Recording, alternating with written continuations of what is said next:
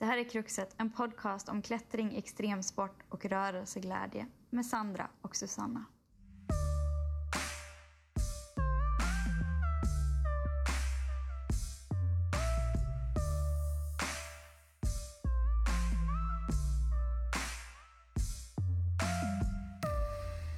Hej igen! Nu gör vi det. Igen. Idag är det fredag. Det är bra. Vi har haft, Fredag. eh, vi har haft typ mer teknikstrul nu idag än vad vi haft innan. Ja. Det är alltid spännande med teknik. Ja, precis. Och eh, testa nya grejer varje gång. Idag sitter jag i min garderob. Alltså kan inte du beskriva den här garderoben för mig Susanna? För att jag får en jätterolig bild framför mig. Jo men det är liksom en liten, eh, som en liten walk-in closet. Det är heltäckningsmatta. Från jag vet inte när. Jag sitter på en liten, liten, liten, liten pall. Sån som man ger till små treåringar. Um, jag har datan uppställd på en liten, liten byrå med en liten, liten låda. Det är ganska mörkt. jag har satt en pannlampa som lyser upp lite i taket. Ja. Här sitter jag. Där inne sitter den lilla, lilla gumman. Ja, men lite så känns det. Eh, och så har jag liksom brett ut min morgonrock över knäna för att det är ändå lite, lite svalt fortfarande här, här inne. Det låter ändå mysigt. Kommer, kommer jag rymmas i den här garderoben sen när, när vi kan podda tillsammans igen? Ja, ja, absolut. Eh, så det här kommer bli skitbra studio tror jag. Shit vad grymt. Mm. Det ska bli intressant. Vi får utvärdera det. Det blir ofta lite burkigt när jag sitter där i kontoret. Även om det är också ett litet rum. Ja, und, und, undvik eh, rottingstolen bara så är det lugnt. Ja, herregud. Ja, den var ingen bra. Nej, jag har ju som målsättning att försöka sitta ganska still idag. Mm, just det. Jag har redan nu rört mig mer än vad jag tänker att jag skulle göra. Ja, jag, jag hör dig. Alltså det är så jävla svårt. Ja. ja, det är tur vi, vi får hjälp av Sebastian. Han kommer med massa, massa konkreta jättebra tips och sen följer vi typ ett av dem. Vi lyckas liksom inte följa allt. Det, Ja. det är ju inte ens jättesvåra saker som han, Nej, han, han rekommenderar nej, oss att göra. precis. Men det, är- Ja. eh, det är inte lätt när livet kommer i vägen. Ja. Men det är så bra att han ändå gör, han lyckas verkligen göra det så sjukt mycket bättre än vad det varit. Men eh, ja, jag är imponerad över hans eh, kämpaglöd Ja. och eh, är så tacksam. ja, det är ju superschysst utav honom att han fixar vårt ljud när vi är så bångstyriga. Ja. Precis. Nog om, ja, precis, nog om vårat, vårat Ja. ljud. Ja. Ehm, vi, har ju, vi gör ju något nytt idag. Ja. Något som vi... Ja, vi har alltid något nytt känns det som. Mm. Eh, ja, precis. Men Det var eh, tråkigt att prata om exakt samma varje gång. ja, jag blev så här, men det hade kunnat vara kul att se hur det förändras över tid. Men vi gör ju inte en filosofipodcast så det, det är kanske inte, inte det vi ska fokusera på. Jag vet inte om vi har pratat så mycket i podcasten om, eh, om det här, den här idén. Idén. Kring om, eh, kring, kring om att vi, våran tanke kring att det hade varit kul att nörda in sig riktigt mycket i typ en artikel eller i en bok och sen köra ett helt program mer eller mindre om det. Ja, jo, jo precis. Nu har det ju varit rätt mycket, vi pratar om ett ämne eller någonting och sen ja, så blir det liksom gärna väldigt stort och det finns hur mycket som helst att läsa om det. Men man kan ju faktiskt måla av det och bara typ läsa en grej och så diskutera det. Eller titta på en grej. Eller lyssna på något. Mm. Så det har vi gjort idag. Ja. Och vi är, för det har ju kommit ut en, eh, en klätterdokumentär. Eller en dokumentär om klättring. Till viss del, men mycket runt Mm. omkring som heter eh, Light. Och nu tänkte ju jag att jag skulle ha koll på vilka det är som har gjort den. För att Mm. verka sjukt eh, påläst, men jag kommer inte ihåg det alls. För att jag kommer ju knappt ihåg vad jag själv heter. Men, men eh, när är den ifrån förresten? Alltså den kom ju ut nu för typ två veckor sedan, eller tre veckor sedan. Den är jätteny. Nej men för det är ju, jag menar det är en, det är en journalist och fotograf som har gjort den. Och sen är det ju intervjuer med två eh, stora elitklättrare. Precis. Ja. Eh, Och de känner du till sen innan eller? Den ena känner jag ju absolut till. Och den andra, inte alls. Mm. Jag, jag vill ju gärna säga lite grann, men det, det är inte alls sant. Utan den andra personen kände inte jag till alls. Mm. Mm. Jag, jag googlar jag lite snabbt vad de heter här nu. Ja, ja. Bara för att jag tyckte att det kändes viktigt att, eh, att få med det. Så det Ja, men det blir bra. eh, Caroline Treadway och den kom ut för tre veckor sedan. Mm. Så har vi, så har vi läst det. Och eh, du har ju också sett den, eller jag tyckte att vi båda två skulle se den. Mm. Vad, om du skulle sammanfatta lite kort vad den handlar om, vad skulle du säga att den handlar om? Men för mig handlar det väl om någonting som är väldigt vanligt inom många områden, både inom och utanför idrotten. Eh, betydligt mer vanligt än vad det pratas om i verkligheten. Eh, och det handlar ju om liksom ett komplicerat förhållningssätt till eh, träning och eh, kost, kan man väl egentligen säga. Eh, och i det här fallet är det ju då tre kvinnliga klättrare framförallt. Det intervjuas några till men som eh, har kommit in i liksom en negativ cykel av eh, liksom överdrivet fokus på vad man, vad man får i sig, att hålla vikten låg, träna mycket. Ja, där det är fokuset som bara tar över allt. Ja. Och det, det är beskrivet som en, en dokumentär som handlar om eh, ätstörningar inom professionell klättring. Mm. Och jag tror att vi båda två när vi såg den kanske kände att det, är- det är ju inte bara, eller och också många av mina vänner som har sett den, det är inte bara professionella klättrare, elitklättrare utan det tar ju upp ett mycket större problem Ja. eh, inom klättringen generellt. Precis.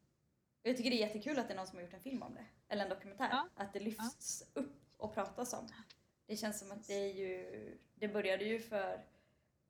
Eller för mig känns det som att för ungefär ett, ett års... Nej, det är nog kanske två år sedan nu så började klättrare som Beth Roden och Kyle Leitner prata om, om sitt förhållande till sin kropp och till mat eh, i relation till, till sin prestation och som professionell klättrare. Och det här är ju ytterligare då en, ett testament till, till hur skevt det kan bli inom en sport som, som ger mig så mycket positivt men där det också verkligen kan, där det finns en mörk sida för många som, som vi inte pratar om. Och för mig var det nästan lite förvånande att det verkar så. Alltså, för, jag kan liksom så här, på, på ett sätt kan jag känna lite så att det pratas väl hela tiden om ätstörningar och sådär. Och det är ju lite för att jag eh, kommer från dansvärlden där det har varit så himla välkänt på något vis. Och jag menar, det är nästan så här stereotypa bilden av kanske en anorektiker som man, många tror är det enda sättet man kan ha en, ät, ha en ätstörning på eh, är liksom en ballettdansare som, alltså det är ju ofta så, många filmer, eh, och filmer om dans så kommer alltid den biten in liksom. Um, så att för mig är det lite så på ett sätt kan det kännas som att ja, men det här pratar man väl om hela tiden. Samtidigt så har jag ju verkligen märkt i andra, i andra eh, områden, i, i andra idrotter att det verkar inte alls lika på bordet. Och så jag var lite förvånad att det, var, liksom, det här är nytt för klättring. Liksom. Även den här dokumentären, jag blev förvånad nu när du sett den bara tre, tre veckor gammal. Liksom. Jag tänkte att den här kanske hade funnits ett tag. Ja, hon började ju dokumentären med att säga att hon har velat göra den här dokumentären länge Mm. men att, ingen, att hon har blivit tillsagd att ingen, ingen vill höra om det här. Nej. Och det, jag tycker ju det är spännande för det är ju, det pratas ju mycket i dokumentären om hur, hur ätstörningen har blivit på något vis, har drivits av prestation och rädsla för att inte prestera. I och med att klättring är, är liksom en sport där det blir lätt där det blir enklare att klättra om du är lätt i kroppen. Inte nödvändigtvis alltid. Men jag tror mycket hur det var för, för tio år sedan bara, eller ännu mindre än tio år sedan, hur man byggde på tävlingar, äh, klättertävlingar, så gynnades du väldigt mycket av att ha en väldigt lätt kropp. Mm. Så är det inte riktigt längre, nu gynnas du av att vara stark och dynamisk. Mm. Så, och det tycker jag bara man ser om man kollar på klättertävlingar från fem år tillbaks och tittar på hur atleterna såg ut då mot hur de ser ut nu. Så är de mycket mer hälsosamma i kroppen och det är en helt annan typ av kravprofil på klättrarna.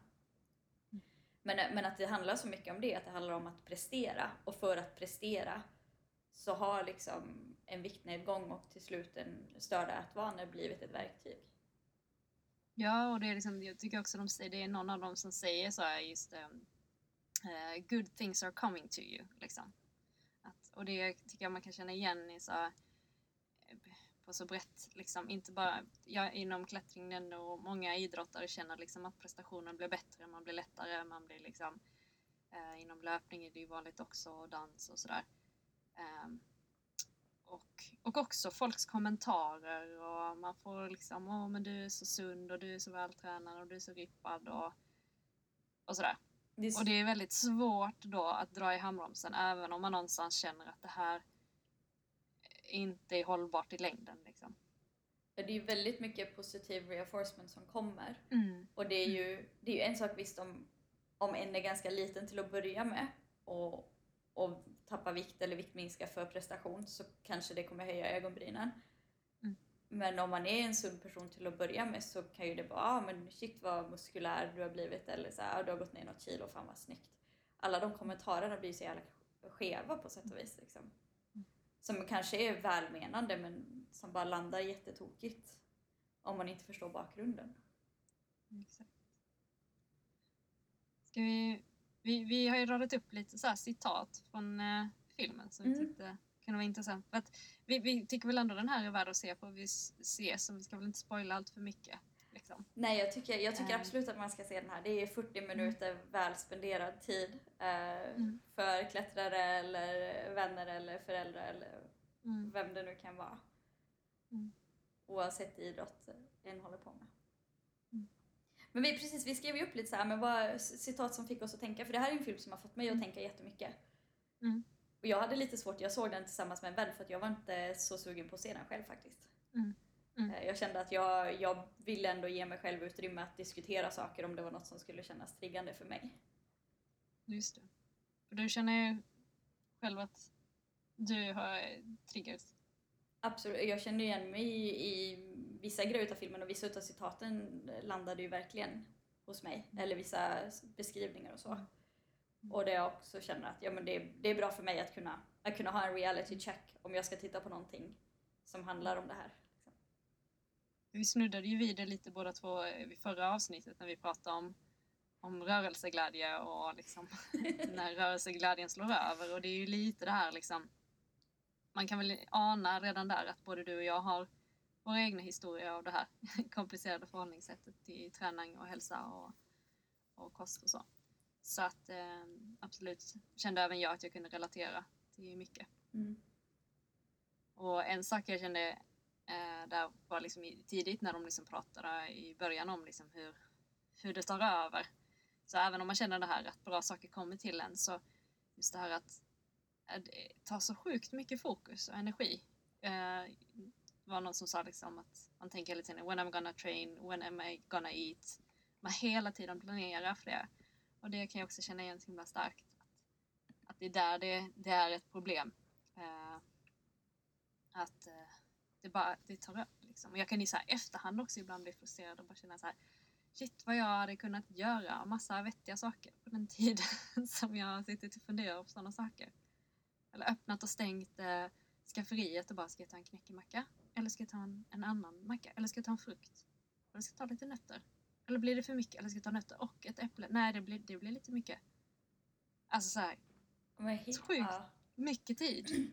Som man bara lägga på det. Ja, alltså när jag var, ah, shit, alltså när jag var som, eh, när jag hade som störst problem med då, då la jag så mycket tid på att fundera på hur mycket jag hade rört mig, hur mycket jag hade ätit och räkna på det. Alltså hela tiden och till slut så var man ju så låg på energi. Det var ju det enda som det kändes som att det fanns energi till att göra. Mm. Bara fundera på hur mycket jag hade ätit.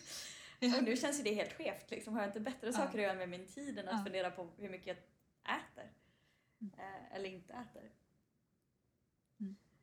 Och så här, också något annat sånt där citat som jag fastnar vid. It was more like the order than a disorder. Att liksom, det är något du bara följer. Men det skapar ju... Det är en eller, lag. Ja. Och det blir, ja. Och till slut så blir det det nya vanliga. På mm. något vis. Eh, det, ska, jag vet inte, jag kände bara, det ska tilläggas att det, det är ett par år sedan liksom, men det tar skitlång tid att komma ur. Och jag Mm. tror det som landade djupast hos mig med dokumentären som jag, som jag kände, ett behov av att prata om, det är just det här att vi inte pratar med varandra om det. Mm. Mm. Att det, jag kände ju liksom att det, det har ju tagit mig flera år att ha ett hyfsat normalt förhållningssätt till träning och mat. Mm. Och jag tycker fortfarande inte att jag är där, men jag tycker att det är hyfsat okej nu. Liksom. Och att det känns som att om, om folk i min omgivning, och det var ju både liksom ja, unga vänner och föräldrar och vuxna, att, att det var ingen som vågade prata med mig om det. Det var ingen som sa till, liksom. det var ingen som lyfte det på ett sätt som gjorde att, eh, att jag blev konfronterad med, med hur jag valde att, att behandla min kropp. Mm. Och det gjorde det så himla lätt att, att bara fortsätta. Och det pratar de ju i, i den här filmen om också. Att alla ser det men ingen pratar om det. Istället pratar man, eller alla ser det, man pratar om det men man pratar inte med personerna. Nej, precis. Och att, för det är ett ord, det ja. Och det är så, man är så himla rädd att göra någon ledsen eller arg eller så här. Och jag, och jag pratar ju en del om det här eh, ja, men i, i, i, i professionellt sätt och sådär. Och då brukar jag ju som uppmana till att prata, alltså hellre, he, faktiskt hellre att det blir, får bli fel.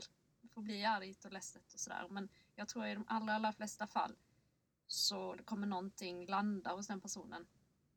Och klart att jag talar ur egen erfarenhet och jag är färgad av hur mitt sätt att förhålla mig till det. Men de gånger jag har blivit konfronterad så har det alltid lett till att jag har tagit tag i någonting och tagit mig ett steg vidare upp eh, ur mörkret. Och det har varit nära och vänner och också totala främlingar eh, som ändå har ja, ställt, lagt någon, ja, konfronterat helt enkelt. Eh, så att jag menar, det värsta du kan göra är nog att inte säga någonting alls. Liksom. Det, jag, jag håller ju med dig utifrån mina egna erfarenheter och sen tänker jag också att om man är en närstående till någon som, som kämpar med svårigheter av olika slag att, att det tar, eller för mig tar det ju tid eftersom det att någon uppmärksammar mig på, på ett, ett beteende eller ett mående som inte är bra så tar ju det tid för mig att processa det och sen börja förstå att jag måste förändras och sen aktivt börja göra en förändring och sen ska förändringen synas. Mm. Eh, Så jag tänker att ibland kanske det kan kännas ganska hopplöst eller meningslöst att poängtera saker som är svårt att prata om. Mm. För att jag tror att vi som människor ofta är så här, ja, men nu, nu har jag ju berättat för dig att det finns ett problem. Eh, varför har du inte löst problemet om ett par dagar? Mm. Men jag tror inte det riktigt är så det funkar. Eh, samtidigt som det inte gör att det blir hopplöst heller utan att, att så små frön Mm. tror jag verkligen på. Och ju, Och jag tycker också, nej, jag tänkte bara säga, och ju tidigare desto bättre. Liksom. Och jag tycker det är också lite intressant, för, som jag nämnde tidigare, att jag tycker, liksom, jag tycker ändå dans, dansvärlden har kommit, alltså framförallt när, när man har ett större perspektiv och jämför med andra idrotter så känns det som att dansvärlden har ändå kommit långt i det för att de eh, Alltså de som har konfronterat mig och fått mig att ta tag i någonting, det har ju varit såklart nära och vänner och familj som har säkert är anledningen till att det inte gick helt åt skogen för mig. Jag, det har aldrig varit riktigt, riktigt illa. Um, men eh, annars har det ju varit alltså, danslärare som jag egentligen inte känner alls. Alltså det har, de gånger, det har alltid varit folk från dansvärlden som har liksom pratat med mig. Och lite så. Ja, man har gjort det på ett bra sätt och hur mår du och lite sådär. Men samtidigt, så, sen, jag har jobbat jättelänge inom gymbranschen till exempel. Hållit pass hur mycket som helst och sånt. Och där har jag verkligen en frustration och en stark kritik till liksom gruppträningsbranschen. Liksom. Där vi ändå ska stå inför folk och vara förebilder. Och det är så många som tränar på ett sätt som inte är helt okej. Och det är ingen som liksom som frågar hur är läget. Mm. Det är det som ändå, ja, under hela, ja, under halva mitt liv har jag jobbat inom med gruppträning och det har aldrig varit någon som har sagt något eller tagit upp det. Liksom. Och det tycker jag är lite intressant. Det är jättesvårt. jag har, när jag gick på högstadiet så var det en, eh, en klasskamrat till mig, sannolikheten som lyssnar på det är extremt låg men det spelar ingen roll. På, på högstadiet så hade jag en, en klasskamrat Mm. som uppenbarligen hade stora svårigheter med sin, sitt förhållande till mat. Och tränade typ tre pass om dagen verkligen så här innan skolan, på lunchen, efter skolan. Och det här är sjuan, åttan till nian vi pratar så vi är väldigt unga. Och jag vet att jag reagerade så, och vi såg ju det allihopa, men vi är ju barn och vi vet inte hur man ska prata om det liksom. Men det är ingen, ingen av våra tränare som pratar om det, det är ingen föräldrar som pratar om det, det är inga lärare som pratar om det. Utan alla ser det men det pratas inte om. Och gymmets lösning, och det här berättade ju den här personen sen då, liksom, gymmets lösning på att eh, på det här ohälsosamma förhållandet till träning var att stänga av medlemskapet i en månad. Mm. Och det var ju så här för mig så blev ju det, när jag, tänkte, alltså när jag hörde det, det blir så kontraproduktivt. Det var ju absolut inte det som behövdes. Det som behövdes var ju att någon frågar Det som behövdes var ju att någon frågar liksom hur hon mår. Och eh, om de kan hjälpa henne på något sätt. Ja, men det är ju vanligt eh, i gymbranschen att man gör så och även på gym jag har jobbat så har de ju liksom nej men vi har program för det här och vi har koll på liksom och vi brukar, gym jag har varit där, där brukar man göra väl den strategin men, men ändå att man erbjuder hjälp och sådär. Eh, att liksom det finns kanske någon på gymmet som jobbar lite med de frågorna eller att man hänvisar till någon och sådär. Eh, så, men jag känner ju till också att man ibland bara stänger av tror att det ska lösa det hela. Ja, det, äh, det, det finns mycket att önska där helt enkelt. Mm. Och jag liksom också, jag har samma så här, även så här från sjukvården liksom, där man själv har lyft, alltså jag, jag vet inte hur många gånger jag faktiskt har försökt ändå sträcka ut en hand, tycker jag, till sjukvården. Att lite så här, jag tror att jag tror att jag har lite problematiskt förhållningssätt till det här och ser det så här, ja men, ja men det är bara att gå upp lite i vikt, du kan väl äta lite mer glass liksom. Och man bara, ja. Nej, det kommer jag inte göra. Det kan ni glömma liksom. Det är väldigt sant. Alltså jag har ju min kontakt med sjukvården så bara, du väger lite lite. Så bara, ja, Mm. det gör jag. Så lämnar man det. Mm. Så bara, Mm. ju, ja, okej, ja ja, absolut, det behöver vi inte prata om mer då. Nej. Så, Ja, för det är liksom livsstilsförändringar och det är jobbigt att, att ta tag i. För det är jobbigt att ta tag i. det är ju skitjobbigt att ta tag i. Mm. Och det är ju en ganska frustrerande process för alla involverade. Men det är så jäkla värt. Och det tycker jag de pratar om så fint i den här dokumentären också. När de väl eh, närmar sig slutet. Jag ska, Mm. tycker fortfarande att man ska se den även om jag spoilar delar Mm. av den nu. Men just att Mm. alltså, alla negativa sidor som kommer med Mm. att ligga på en energideficit som jag tänker vi Mm. pratar lite mer om eh, om en liten stund. Men, eh, men att det kommer ju alltså med en trötthet, en irritation, en orklöshet ofta följt utav en generell nedstämdhet. Så Mm. att de här klättrarna beskriver ju att de klättrade bra och låg på elitnivå. Men mådde ju inte bra. De var ju inte glada i sin prestation. Eller i sitt liv överhuvudtaget. Och sen efter många års utav, utav eh, fören, eh, beteendeförändring att hitta ett mönster där istället för att bli lättare bli starkare. Och Mm. fortfarande kunna ligga och prestera på samma höga nivå. Mm. Och samtidigt må bra. Och hur, Och det är ju, nej, säg du. nej men just det här bara känna, känna sig stark. Det var också ett sånt citat jag tog med mig. Liksom, för det, det tyckte jag var en sån sjukt härlig känsla. Jag började söka mig lite till styrketräning. Också för att bara så här, ha, en, ha en fördel av att jag går upp i vikt. Liksom. Och bara känna att när jag lyfter någonting så är jag inte rädd att någonting bara ska brytas eller falla ihop som ett korthus. Utan liksom bara så här, uh, ta i liksom. Och gå runt bland de här stora muskelknuttarna och bara känna att shit, ja, man, man kan bli större. Liksom. Jag tror för mig så var nog det coolaste att så här, fan jag pallar bära hem matkassarna. Ja. Liksom. Oj, ja. Jag hade ju inga armmuskler, det här var innan jag klättrade också. Det var jobbigt att bära matkassar och, och att Mm. bli starkare i kroppen och bara känna att nej men jag kan ju, lyf- jag kan ju, bara, jag kan ju gå runt med matkassarna genom hela stan om jag vill. En ganska konstig grej att vara, att vara nöjd med sig själv men det kändes, för mig så var det väldigt empowering. Mm. Och det är ju så olika hur långt liksom, det går. Och I mitt fall så har det ju nästan varit ett problem på ett sätt att det aldrig har gått så långt att jag mått så värst dåligt. Jag har ju mått bra. Liksom. Jag har inte blivit sjuk, jag har inte blivit skadad. Jag har inte känt av alla de här varningsklockorna som man pratar om. Uh, förutom den här stora biten som, uh, som är ju tydlig i alla fall i den kvinnliga populationen som drabbas just det här med hormonbalansen blir rubbad. Och det är ju en sån sak som många tycker är rätt gött. Liksom. Det är ju skönt att slippa ha mens en gång i månaden liksom. Men det är ju också ett tecken på att någonting inte är som det ska. Ja, verkligen. Och jag tycker det, för mig så har det varit så svårt också just för att man kommer ur tonåren eh, och vissa liksom eh, och nu har jag inte bra, nu har jag inte svenska ord, men contraceptives eh, rubbar ju också Mm. menscykeln så jag har ju haft svårt att veta om Mm. det är det eller ett energiunderinskott som rubbar Mm. min hormonbalans. Och som andra så här signs på att man kanske eh, har i sig lite för lite energi som så här, irri- irritabilitet och trötthet och humörsvängningar. Mm. Så kommer man ut tonåren och in i vuxenlivet, det är ju klart som fan att man inte vet vad som är vad. Nej exakt. Och så här, men jag har ju humörsvängningar och så bara, ja men det Mm. kanske jag inte ska ha längre. Mm. Men jag har det fortfarande. Och varför har jag det då? Och så vet man inget annat. Nej. Precis. Men... Äh, ehm, nu tappade jag tråden. Vad ska vi... Har vi fler citat? Har vi fler citat? Alltså jag...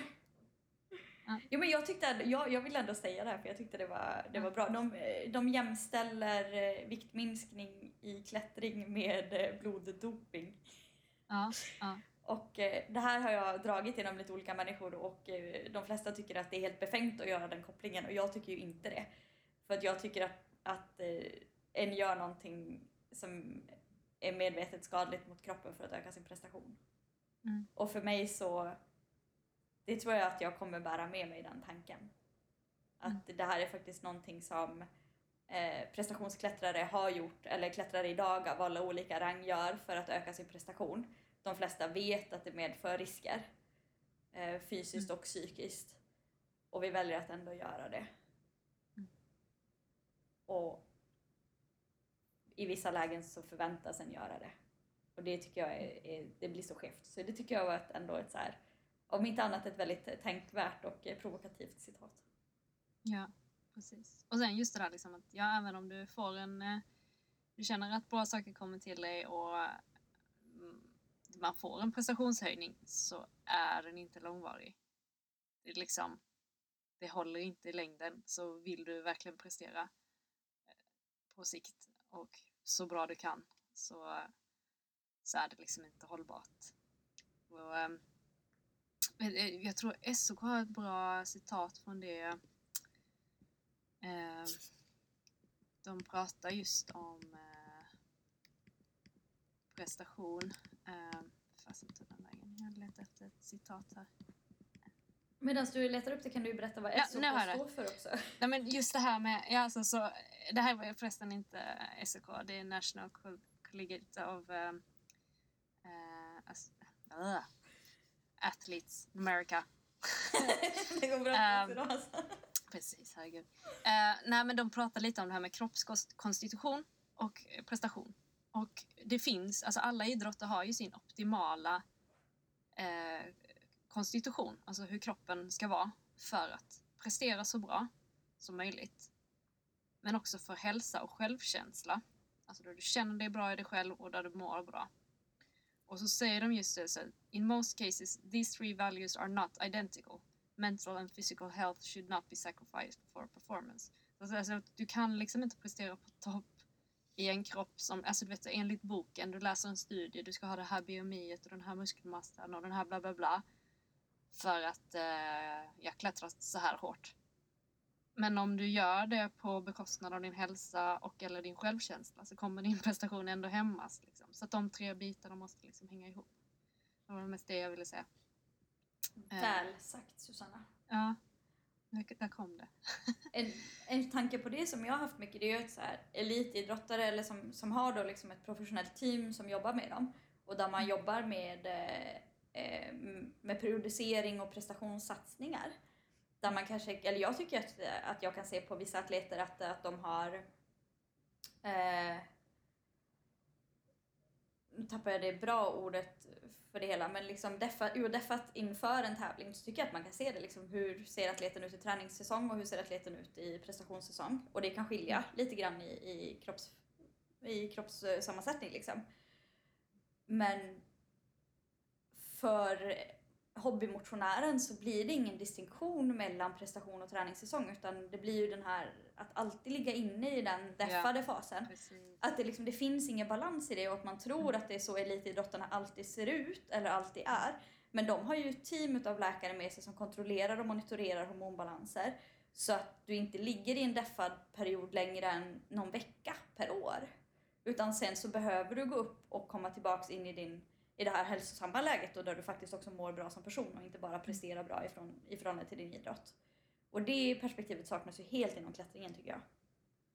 Nej, det är jäkligt sant och det är något som de tar upp mycket, tycker jag, inom fitnessbranschen och så och liksom så bodybuilding och så här. Eh, de som håller på med det och är liksom eh, på hög nivå. De säger ju det själva att men gud så här ser inte jag ut. Liksom, alltså det är då när jag tävlar. Och liksom och det, sen är det ju tyvärr många som bara lägger upp bilder på just de tillfällena. Liksom. Men, men det är liksom, det är inte, det hör inte till eh, normal status. Liksom. Det måste ju vara, alltså samma fenomen är säkert ganska vanligt inom så här motionär, motionär fitnessbranschen, vad är det för jäkla ord? Men, alltså där det, där det också handlar om kroppsideal. Mm. Och man tävlar i det på något vis. Det är märkligt. Men det är så det är. Ehm, De pratar ju lite i slutet då om det här med att bli frisk eller inte och sådär och liksom att man kan bli helt frisk. Ehm. Medan en av dem också själv liksom eh, diskuterar lite så som jag själv också har eh, grubblat över mycket. Liksom, kan, man, kan man verkligen bli helt frisk från det här? Det här är ju något, jag har länge sagt liksom, att jag ser mig själv som en nykter alkoholist. Liksom.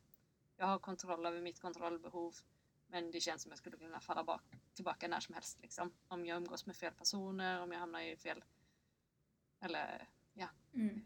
fel eh, area, eller vad heter det? Umgänge. Krets. Nej. Krets. Ja, precis. Eller liksom eh, mår dåligt eller liksom sådär. Eh, nu, några år senare, så känns, känner jag nog mest att jo, det går faktiskt. Och jag minns att jag hade ett sånt samtal också med min danslärare. Eh, och, och just jag sa det där att ja, nej, men, men jag tror inte man blir helt frisk från det här men eh, jag har koll. Liksom. Och så tittade hon på mig och hon bara du kan bli frisk. Liksom. Jag är frisk. Så. Och det har jag tänkt på mycket. Och det är spännande för det känns som en sån sak som, som jag hörde i någon dokumentär när jag var typ 10 att så här, en ätstörning blir du aldrig frisk från. Det är så inpräntat men jag, och så tänkte jag också att så här, nej, men jag kommer aldrig kunna ha ett, en sund relation till, till kost liksom. Det kommer alltid påverka mig på något sätt. Men jag tror också det liksom. Jag tror att, eh, att, att jag kan bli liksom helt frisk från det. Och nu var inte jag heller så här som du sa, du, och det var ju kanske en nackdel, det kanske var därför det tog så lång tid också, att eh, är, blir du inte tillräckligt dålig så är det ingen som märker någonting. Ja, Eller du får inte hjälp för det i alla fall, för det, är inte ett, eh, det blir inte ett medicinskt problem. nej precis. Och det känns lite som i, i jag är lite kritisk men jag tycker liksom, och den sjukvård jag har stött på så när det kommer till liksom hormonrubbningar och den biten så har det känts som att så länge du inte vill ha någon ambition om att bli gravid så kan du ju bara ta p-piller. Och då funkar ju mensen. Liksom. Och det tycker jag är så jäkla... För allt jag har läst, eller forskning inom, inom de här typen av besvär, så avråds det liksom starkt att, eh, att göra det som en enda lösning. Eh, man, det kan kanske behövas men då ska det vara i kombination med flera åtgärder. Liksom. Och ändå så har jag gång på gång fått de råden av läkare att ta p-piller, ät lite mer glass. Jävligt stabila råd alltså. Men finns det en önskan om graviditet då kan, kan, kanske man är mer intressant. Eh, för då liksom kan man ju bidra till samhället. Det är ju Ja, vi, ska, vi ska inte gå ner det, det hålet i den här podden, men det var ju, det kände jag, det blev ju väldigt provokativt här alltså. Det här ska utnyttjas på många håll och kanter. Ja. Eh, jag tänker att det kan vara, för jag vet att du och jag har ju pratat mycket om så här att det finns en skillnad mellan ätstörning och ha störda ätvanor. Mm. Eh, och jag kommer inte ihåg hur du formulerade det, men du, du var nog den första som sa det till mig. Och det måste ju ha varit när vi, säkert första samtalet vi hade. Eller kanske inte riktigt, men nästan. Ehm, vad är, vad är liksom, du har ju bättre koll än mig på det, tänker jag. Ja, jag försöker tänka vad... Men alltså, det finns ju, alltså för jag är lite så här, jag bara tycker liksom att det finns så många, det är ju ett helt spektrum. Ibland kallar jag det bara för matkrångel. Liksom.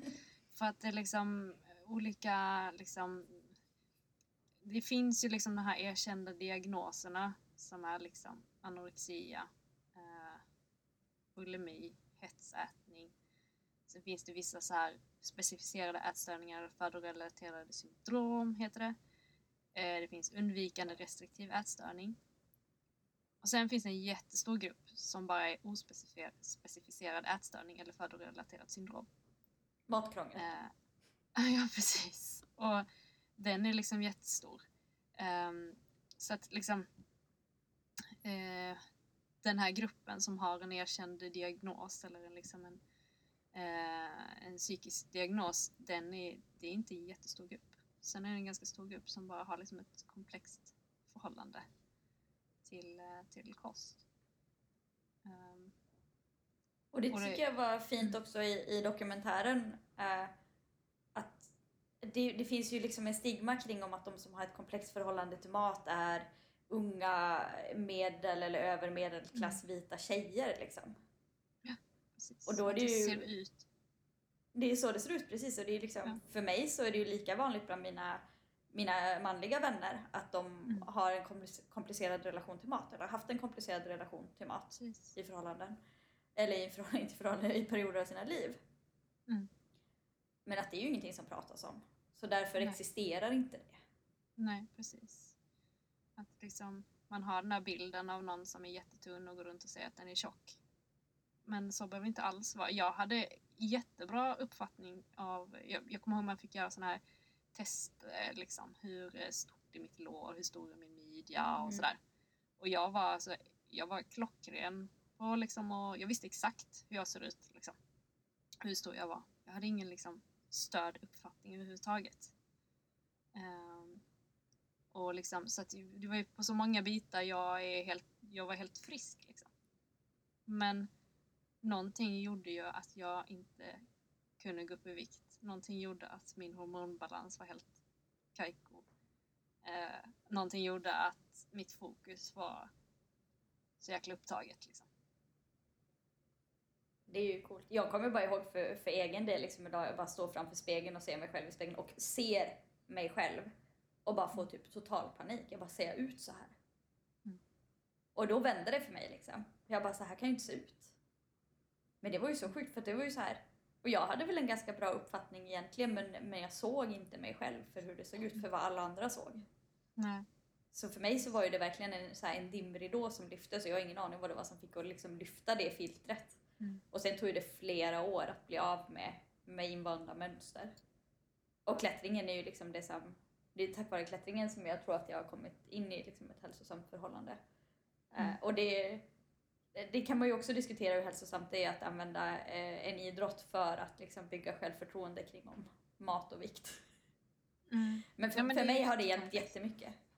Ja, men för många gånger kan det göra det och för många gånger så kan ju också skillnaden för en idrottare som har det här komplexa beteendet och en idrottare som liksom kommer vidare kan ju vara just prestationen som får en hjälpa, hjälpa en ur. Just för att de som når långt hela vägen och fortsätter nå långt, de kan inte kompromissa med sin hälsa. Och det var också något jag fick lära mig. Att så här, men varför har du inget mål när du tränar? Kan du inte träna lite mer målinriktat och inte bara träna för att träna? Så kanske det finns en, en ytterligare poäng i att komma upp lite i vikt. Liksom. Våga göra det. Ja. Jag tänker att vi har... Jag, trodde att vi hade, att vi hade pratat om så här varningstecken. Det var ju din jätte... Alltså du har ju en helt fantastisk powerpoint Susanna. Visst är det. Och det finns ju mycket, mycket fint i den som jag tänker kan vara så här tidiga varningstecken. För det är ju det är en hårfin balansgång. Mm. Och jag tänker att det behöver inte bara... Vi kan, kan ändå vara lite realistiska kring om det. Men vad är, så här, vad är tidiga tecken på ett energiunderintag? För det kan ju vara att man inte faktiskt eh, aktivt eh, strävar efter att gå ner utan, utan att eh, det bara omedvetet blir att, att en inte äter tillräckligt mycket. Och det finns några tidiga tecken. Alltså, något som kan komma tydligt kan ju vara sömnrubbningar till exempel. Alltså, det kan ju jag i alla fall uppleva att där har jag märkt skillnad. Att jag sover mycket bättre plötsligt. Um, jag tror inte det är en slump. Um, magbesvär.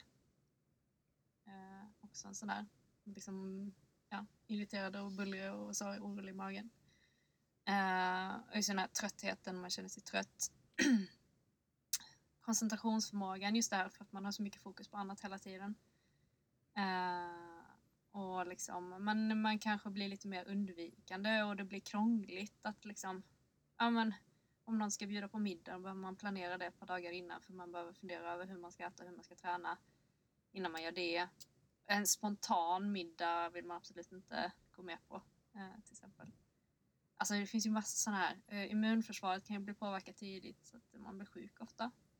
Lätt förkylning. För det tror jag de pratade om i Mm. simlandslaget för några år sedan. Eh, att eh, ett tidigt tecken på att någon inte äter tillräckligt är liksom att eh, konstant eh, lätta förkylningar. Mm. Och det behöver ju inte, och det är ju, alltså simning är ju extremt, alltså mängden energi du behöver trycka i dig när du ligger och plaskar vatten i fyra timmar om dagen är ju, Mm. det är ju kopiöst. Det blir ju inte ens kul att äta om man ska äta så mycket som man behöver göra för att inte tappa vikt. Jag är så glad att jag la av med den. Alltså det hade ju inte funkat för mig att hålla på med det. Mm. Jag hade inte fått göra något annat än att äta. Nej, just det. Då kanske jag hade tyckt det var kul med mat i och för sig. Ja, det ja, kanske, var, det kan kanske vara- var bra för mig. Ja. Och Sen en annan sak som eh, jag vet att mina kollegor, alltså danslärarkollegor, eh, är väldigt duktiga på att snappa upp tidigt är eh, koordinationen. Eh, och det är något jag inte själv har sett eller känt av själv så, men att ehm, de säger, vissa som jag pratat med säger att det kan vara så tydligt ibland hur rörelsemönster bara förändras och det blir ett Ja men det verkar vara ett väldigt typiskt rörelsemönster som jag inte kan beskriva eller har sett själv. Man får liksom sämre koordination. Det hade jag velat se. Alltså, eller jag vill ju inte se det hos någon men, eh, men det är ju, det är ju, det är ju speciellt. Mm. Eh, En, en intressant signal. Och jag menar det är ju viktigt, klättring är ju en koordinationssport. Det vill man ju inte förlora, tänker jag. Nej. Jag vill inte Nej. förlora min koordinativa förmåga när jag ska klättra. Nej. Det blir ju kaos. Precis. Ja, så det är väl lite sådana. Um, men... Mm. Um, vad mer? Mm. Och jag tänker, Ja, jag, nej men väl... För, jag, för det bara slog mig nu när vi satt och pratade att så här, Mm. du är typ den enda personen i min närhet som kommenterar på när jag har gått ner i vikt. Och nu, nu är det ingenting som jag gör medvetet utan det blir liksom med stress och träningsmängd. Eh, men du är så jävla snabb på det. Mm. Och det tycker jag är, så det vill jag bara liksom ge en eloge för och, och slå, slå ett slag för. Så, för. För jag tror att det enda du gör är bara att du säger ah, Sandra, hur är läget, hur har du det med maten nu egentligen? Du har gått ner Mm. lite, du ser lite tunn ut. Mm. Och sen så bara, det är ingenting mer. Och det är så här, och det får mig verkligen så bara, ah shit, ja, men jag kanske, jag kanske har, bara, jag kanske inte har ätit så mycket som jag ska ha gjort eller jag har ökat träningsmängden och inte ökat matmängden. Eh, Mm. Men också att du är, du, för det tycker jag har varit så schysst liksom, att du är den enda som, som det känns som har koll på det. så bara, du ser liksom så här direkt. Ja, men det känns ju bra. Men det är väl lite som... Um, jag pratade med en ehm, som också liksom kommit ur det, så att säga.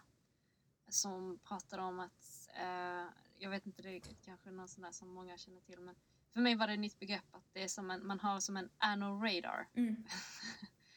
För har man varit i det liksom, så, så är det som en radar. Alltså man, man är ofta väldigt snabb på, och jag tror också det är därför det är vanligt att folk tar upp det inom dansvärlden. För att man identifierar det snabbt. Man har sett det eller varit nära det eller varit i det själv. Liksom. Ehm, så då, då, då är man väl lite mer snappa upp det. Men även jag tycker det är jätte, jag är jätte, alltså det är många gånger jag skulle kunna sagt mer än vad jag har gjort liksom till, till många jag känner eller inom jobb och så. Men jag tycker det är, det är så himla svårt att ta i. Så jag förstår ju absolut folk som drar sig för att konf- konfrontera. Ja, jag, jag tänker att så här, min, min drömvärld hade ju varit en värld där man kan liksom prata om det Mm. med personer liksom, på ett bra sätt. Och en sak som vi har pratat om i min umgängeskrets det är ju liksom hur vi pratar om eh, våra kroppar. Även, alltså just så här, vad, vad ger du dig själv för självbild? Och det har ju vi Mm. pratat om i podden tidigare, alltså det handlar om att bygga en, bygga en positiv självbild. Så när, när du ser dig själv i spegeln, vad säger du till dig själv? Eh, vad säger du till dina kompisar när du har en dålig träningsdag? Eller vad intalar du dig själv? Vad tänker du på kring om det? Allt, allt sånt tror jag verkligen påverkar. Och att börja fundera på vad har vi för inre monolog? Och vi har ju pratat om att vi ska ha ett avsnitt om, om, om det kanske, alltså om mental träning på, på något sätt. Mm. För det handlar ju mycket om att bygga en positiv inre monolog. Mm. Mm. Och att inte, inte klanka ner på sig själv. Mm. Och jag tror att det är ett viktigt första steg att så här, börja så här, alla de här liksom kul banters som man har med sina polare. Mm. Är, det, är det bra? Liksom, bygger det en positiv självbild? Bygger det förutsättningar för prestation? Eller gräver vi bara våra eller någon annans grav? Liksom? Nej, men det, för det finns, det är ju liksom att, att röra sig i eh, kretsar där, där så den här problematiken är vanlig eller någon som man vet kämpar med den här problematiken. Det är lite minfält vad man säger. Och det är mycket saker som man inte tror kanske, som eller som är väldigt väl menat men kan vara ganska triggande liksom. Eh, Ja, jag känner att jag har typ bitit mig själv i tungan ett par gånger redan nu Mm. under det här samtalet. Jag bara shit, vad blir det här för... Vad Mm. säger jag nu egentligen? Ja men, men verkligen. Men, eh, För det man, alltså det, det vi säger nu behöver inte alls vara samma som någon annan hör. Ehm, och liksom saker som jag har hakat upp mig på som har suttit i mig, det har ju varit sånt där att någon, någon försöker vara snäll och inte ofta kanske någon, nej jag ska inte, men, men liksom det här att man ska vara så här peppig och bara åh vad bra, där tog du en rejäl portion liksom. Och tänka att man ska vara peppig och så har jag bara känt så här, shit Nu åt jag för mycket. var det här Ja. mycket liksom. Ehm, eller så har jag också hört om så här någon som har liksom fått serverat till sig mat och så, så känner man att jag hade kunnat äta mer men jag vågar inte be om en portion till liksom. För att det, då är det onormalt mycket. Eller så. Jag har ju fått en, en måttad portion. Eller att man liksom säger den här klassiska liksom eh, i, det är också typiskt i gym och tränings, grupptränings. Liksom så här, Kom igen, nu kör vi så kan vi frossa med gott samvete. Liksom. Och bara så här, "Ja, kan man inte få göra det I vanliga fall liksom. utan att köra hårt? Liksom. Ja. Man Jag, sitter och pratar om liksom att, att olika saker är onyttiga. Alltså prata om, om man ens ska prata om, prata om vad som är bra. Alltså det är så himla mycket fokus på vad som är dåligt. Och hur vi ska förtjäna Om folk det. bara käkar sig mätta på det som är bra så behöver man inte fundera. Nej. Jag har fått höra också så här, ja men du äter som en kille liksom.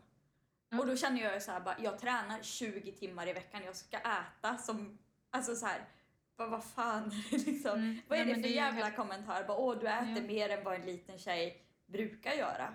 Ja. Och jag var så här, jag, bara, jag känner ju för att bara lappa till den personen som säger det. Liksom. Jag bara, det är en sjukt onödig kommentar. Liksom. Och det tror jag har varit en av mina största hinder under hela, liksom, jag, alltså jag är ju liksom, ja, jag skulle säga att halva mitt liv har jag hållit på liksom att bråka med det här. Och jag tror att just den biten har varit en av mina största. Just att jag är liten, jag borde inte äta mycket.